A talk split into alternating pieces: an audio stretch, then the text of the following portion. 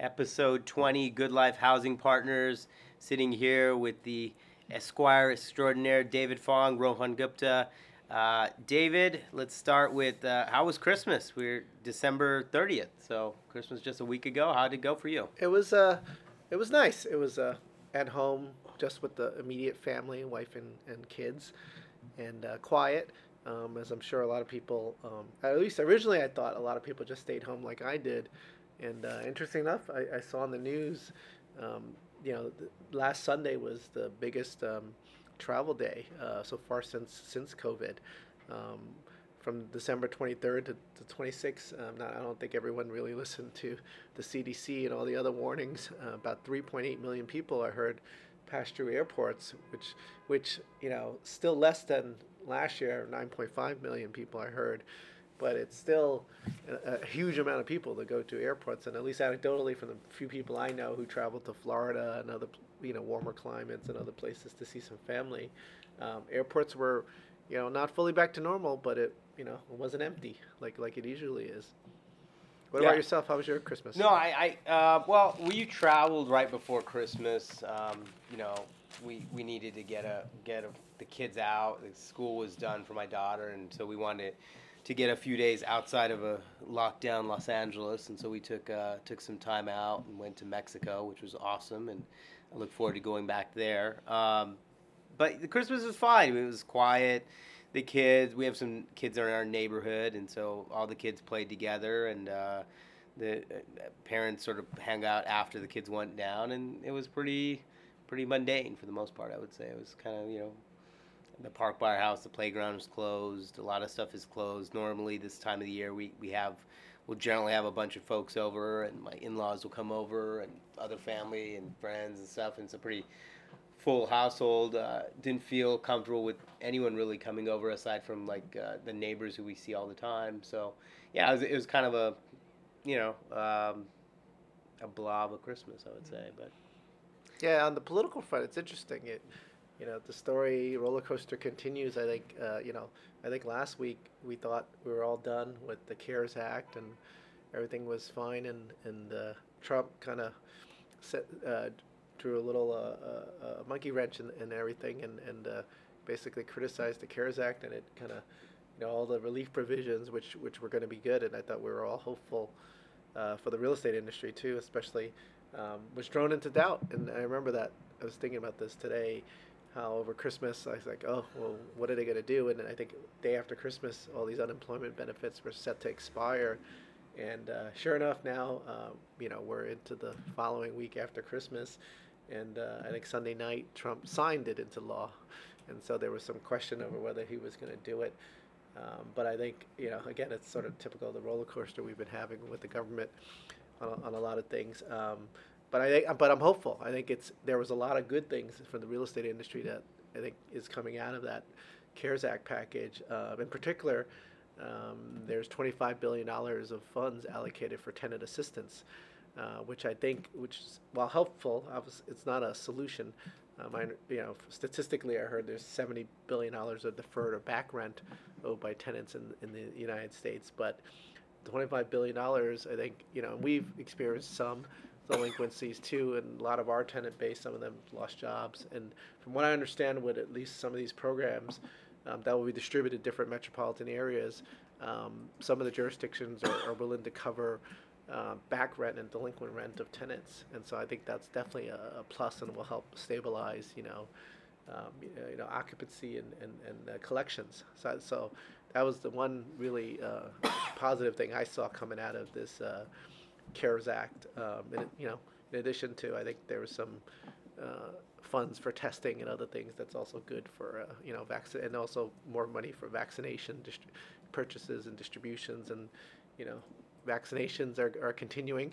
Um, I think we have two now, and I, I, as of yesterday, I think the United Kingdom is also approved the third vaccine um, hasn't been approved in the United States yet, but the AstraZeneca one, and that's very I, yeah I found that very exciting because uh, that vaccine, from what I understand, you just need to store it in a refrigerator, and so the uh, longevity of that and and uh, you know the success of hopefully distributing that will be much more positive. I know there have been a few hiccups with Pfizer, Moderna, because of various reasons, and, and, you know because it's a much more complicated distribution and logistical issues. Um, but it, but I think it's positive. Yeah, I think all that's. po- I think the you you touched on something interesting, and that's the idea of back rent. And I think, you know, one of the things that we're going to see really play out over 2021 is the idea of how back rent gets treated.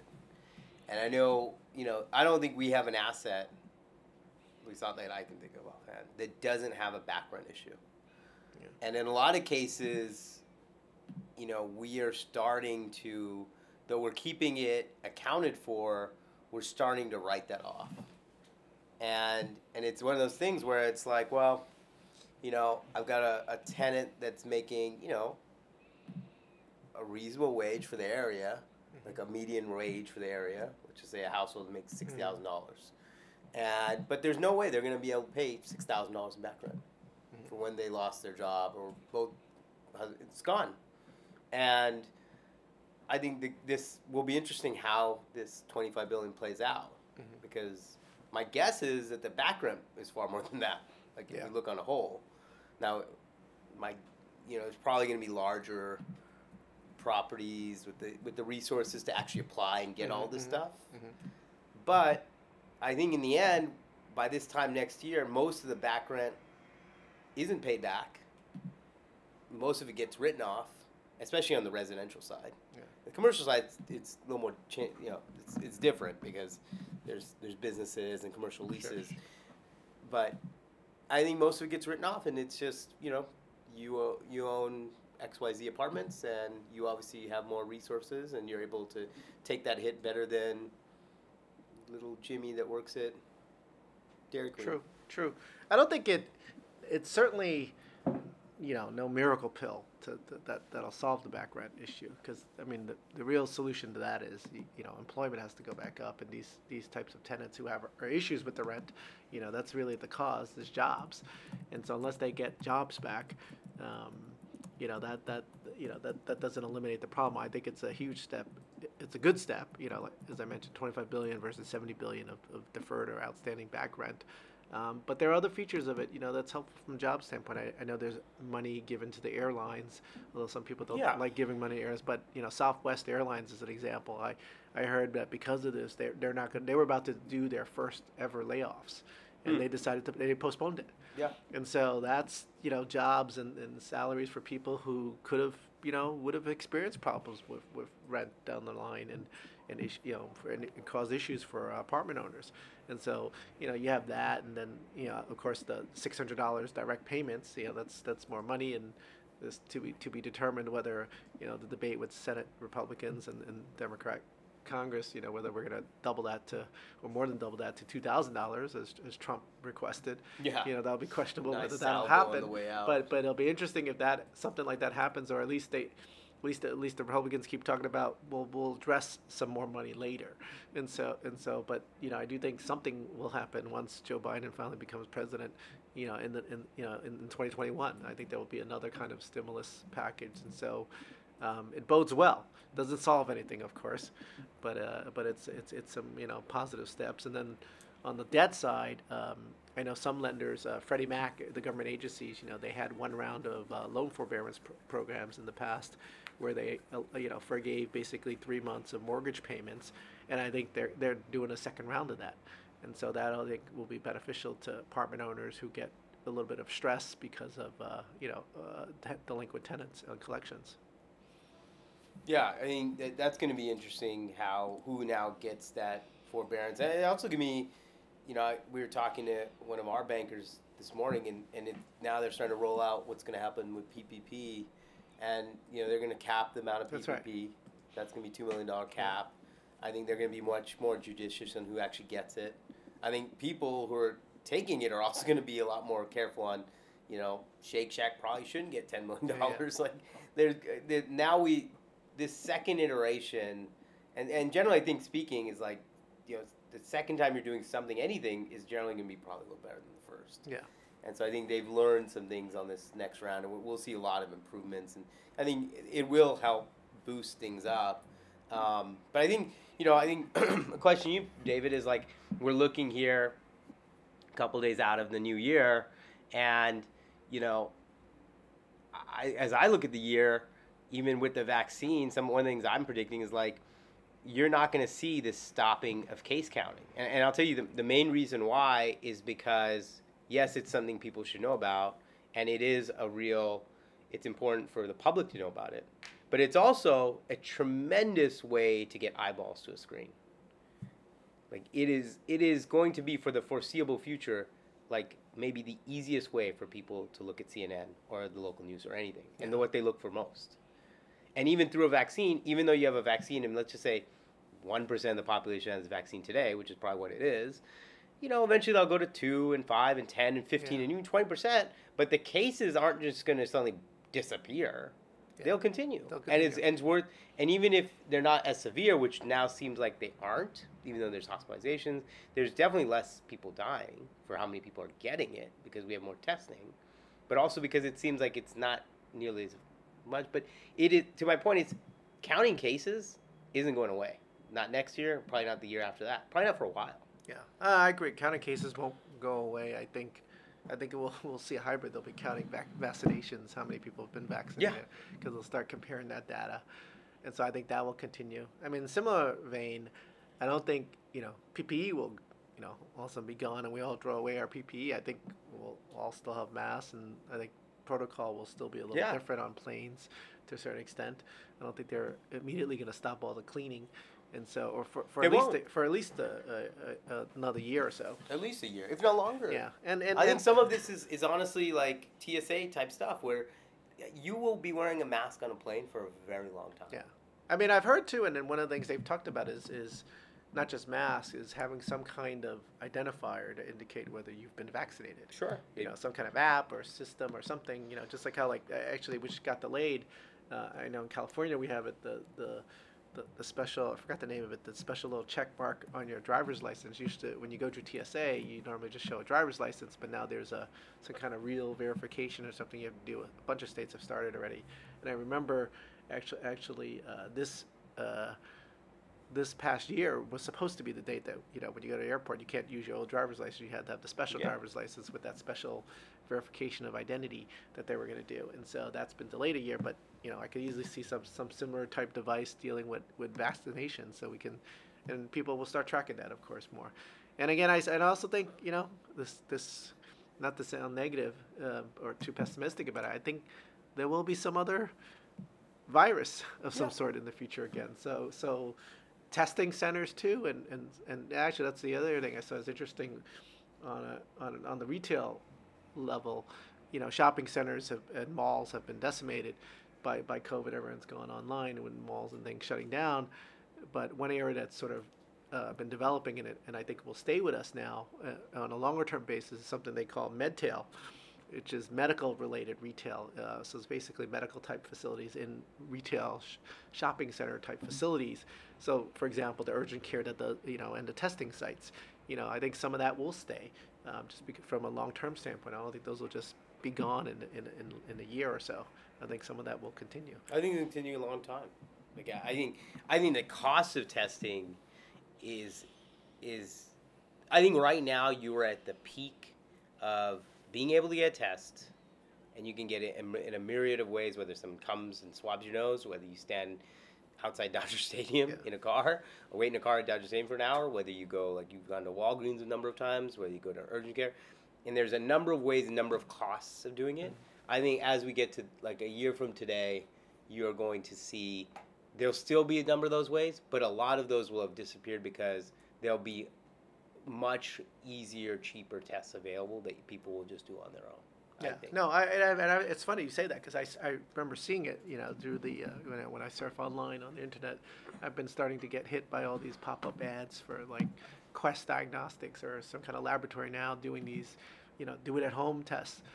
Um, you know, and you know, it's $180, you know, not super cheap, but not super expensive either. And I could see the normality of, you know, buying a bunch of them so you have them ready at, at, at your office or wherever or at home and it's and it's a pretty simple test from what i said it's it's uh, they, they get fedex to you you order it online they get fedex to you and you do the test and then you fed, they have a pre built in labeled fedex slip to send it to the lab and then the results come right back to you Yeah. So I think you know more of that will become prevalent, like you said, and um, you know. Because we'll be testing, we'll, we'll We'll be need testing to be testing for a while, even if we did take the vaccine. Yeah, we'll even still if you test. still take it, you still test. Yeah. I think that's going to be a it's going to be a, a standard, a new standard for how we operate as a society to test. I I think one thing that's that's really kind of interesting is the testing has gotten much quicker and easier and, and much more attainable. It's still costly on some level and definitely more time consuming than it should be, and that'll change.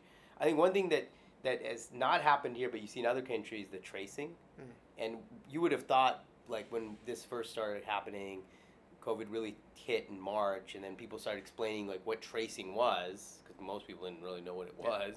By you know April and May, and there was like a lot of yeah, people were actually like I think really frustrated because we weren't tracing like other, especially a lot of Asian countries are very on top of this tracing part. And even today, like you fast forward, we're December now. We're eight months into this deal, nine months into this, and tracing's still kind of like uh who knows who's really yeah. tracing. I don't think know? anyone's really trying. I think it's I think it's a hot mess. To be honest, I, I remember uh, a couple of people we knew who were diagnosed uh, positive with coronavirus, and and I remember asking them what happens. Okay, you're you know what's the next step? We're all focused on do I test negative? Okay, you test negative, but what happens if you test positive? What's the next step? And what I keep hearing was, you know, because I was wondering, well, is the is the state, health department following you, checking in on you, monitoring you, and and I had all sorts of stories about you know, oh, they're supposed to call me every day, but they don't. No one calls, or they're just too overwhelmed, understaffed, and this sort of tracing is, is just really non-existent. I don't think the funds and resources are there. But I think also it's just it sort of has left the overall psyche of this idea of tracing. Like you still have some apps that do it, like you can opt in to do it, but like it's nowhere near as like prevalent and people talking about it as you as it was maybe just even four or five months ago, where people were like, "We need to Yeah. trace, we need to test, we I, need th- to I, trace." I think we've like, given up on that. I think, I think we've given up. I think we're basically focused on wear that mask, which, which has been difficult for some reason in the United States. But but I think now it's, People at least it's, it. It's, it's people are doing it much more now than they were in the beginning.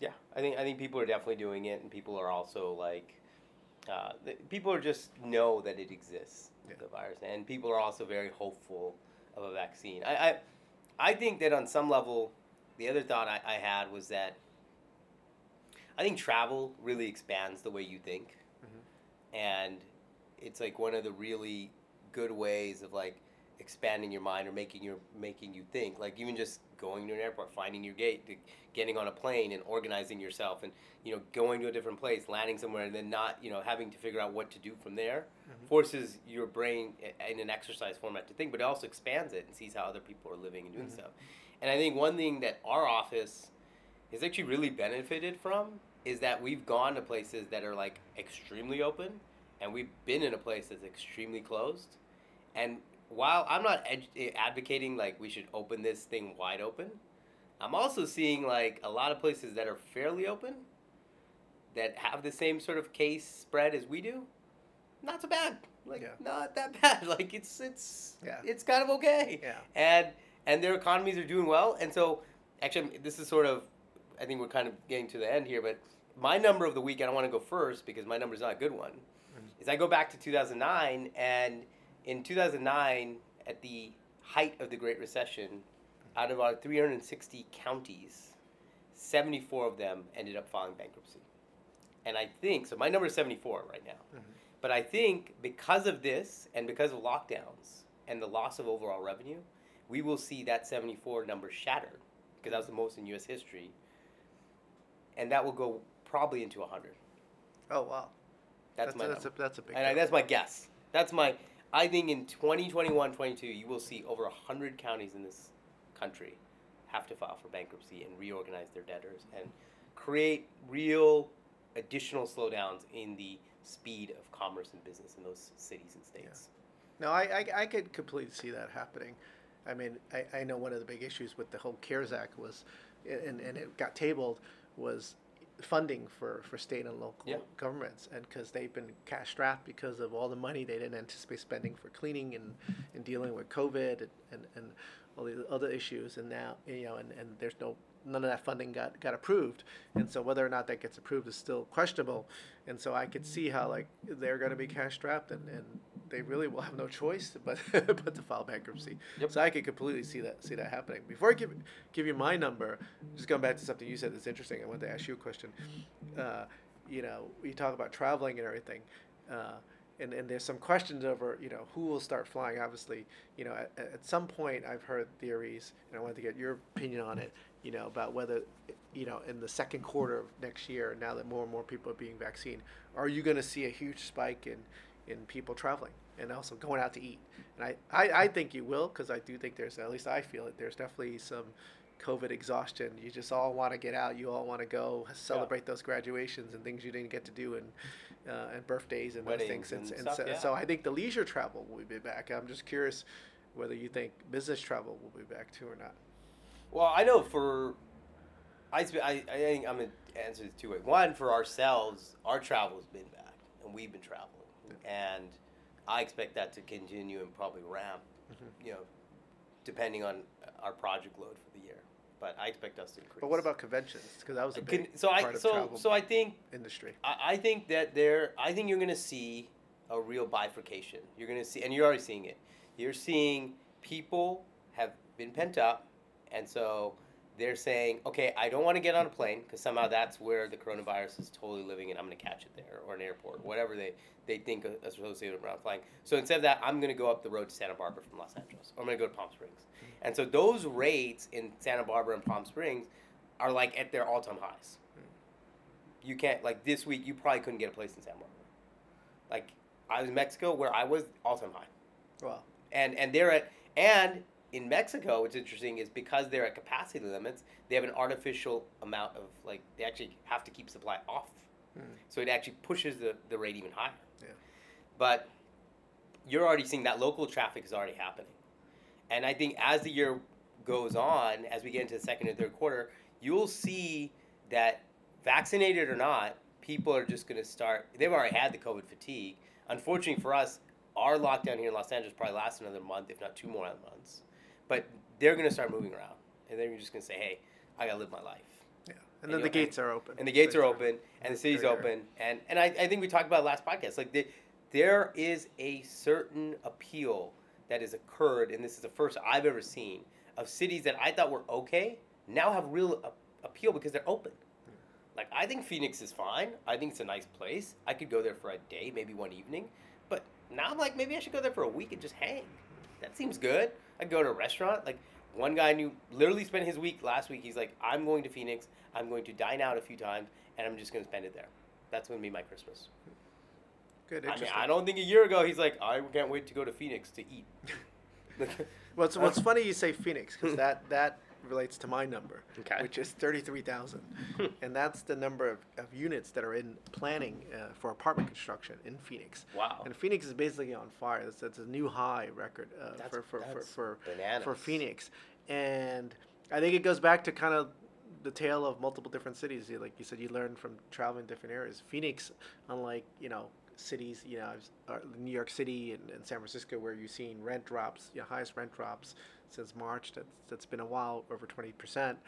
Um, you know, it's it's it's a city where there's been more job growth even during this uh, Yeah. pandemic, and people are just flocking to it, and and co- you know, cost of living and other things, and so uh, those trends I think will continue.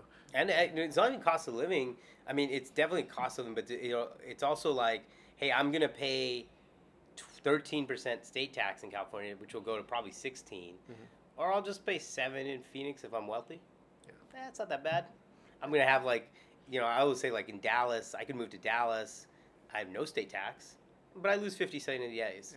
In Phoenix, I get like, I'm not gonna lose the fifty sunny days. I'm gonna gain like seventy like ridiculously hot days. Yeah. But all right, Yeah. I'll just go somewhere else Yeah, for you seventy just days. you won't you won't have the oceans and the beaches, but you'll have you'll. I don't you'll go to have those ma- but you'll have Red Rock Mountains. And you'll, Yeah, you have, where- you have- you have nice Scott- pools. and you have Scottsdale resorts and stuff. So Hey, there's with stuff young there. children, pools are a lot easier. They don't eat the sand at the pool. So, uh, well, this has been a great edition. It's been a hell of a year. Uh, 2020, uh, adios, my friend, or not my friend at all, but it's been a crazy year. We've persevered through Mr. Fong. We've done and done things we've never done before. I can definitely say it has uh, forced us to think in ways we've never thought before. It's forced um, resilience and strength and perseverance that um, I don't think either of us knew we had. But we've made it through. We're actually um, looking at a at a slew of closings in January, which I'm very excited about. A bunch of projects that we really feel excited about that are now, for the most part, fully funded. And uh, man, I, I can't wait to jump into 2021. Only 48 hours away. Yeah, I agree completely. I'm excited. It's 2020 has been an unprecedented year. As you mentioned, I'm, I'm excited about 2021 because of the new deals we have on the horizon. Interesting enough, we also have a few deals we're exiting in 2021 too, and so I'm excited. We, we just signed one up and got a non-refundable deposit from a from a buyer, and so you know I'm just happy to leave all the the you know COVIDness and, and, and worry and depression of COVID behind, and, and you know I appreciate, like you said, we we've had to think out of the box and and, and uh, be aggressive on, on dealing with collections and other things, and and uh, you know having gotten through that, I'm, I'm excited, you know, to, of what's to come. Anyway, be safe, everyone. Have a happy new year. See you in 2021.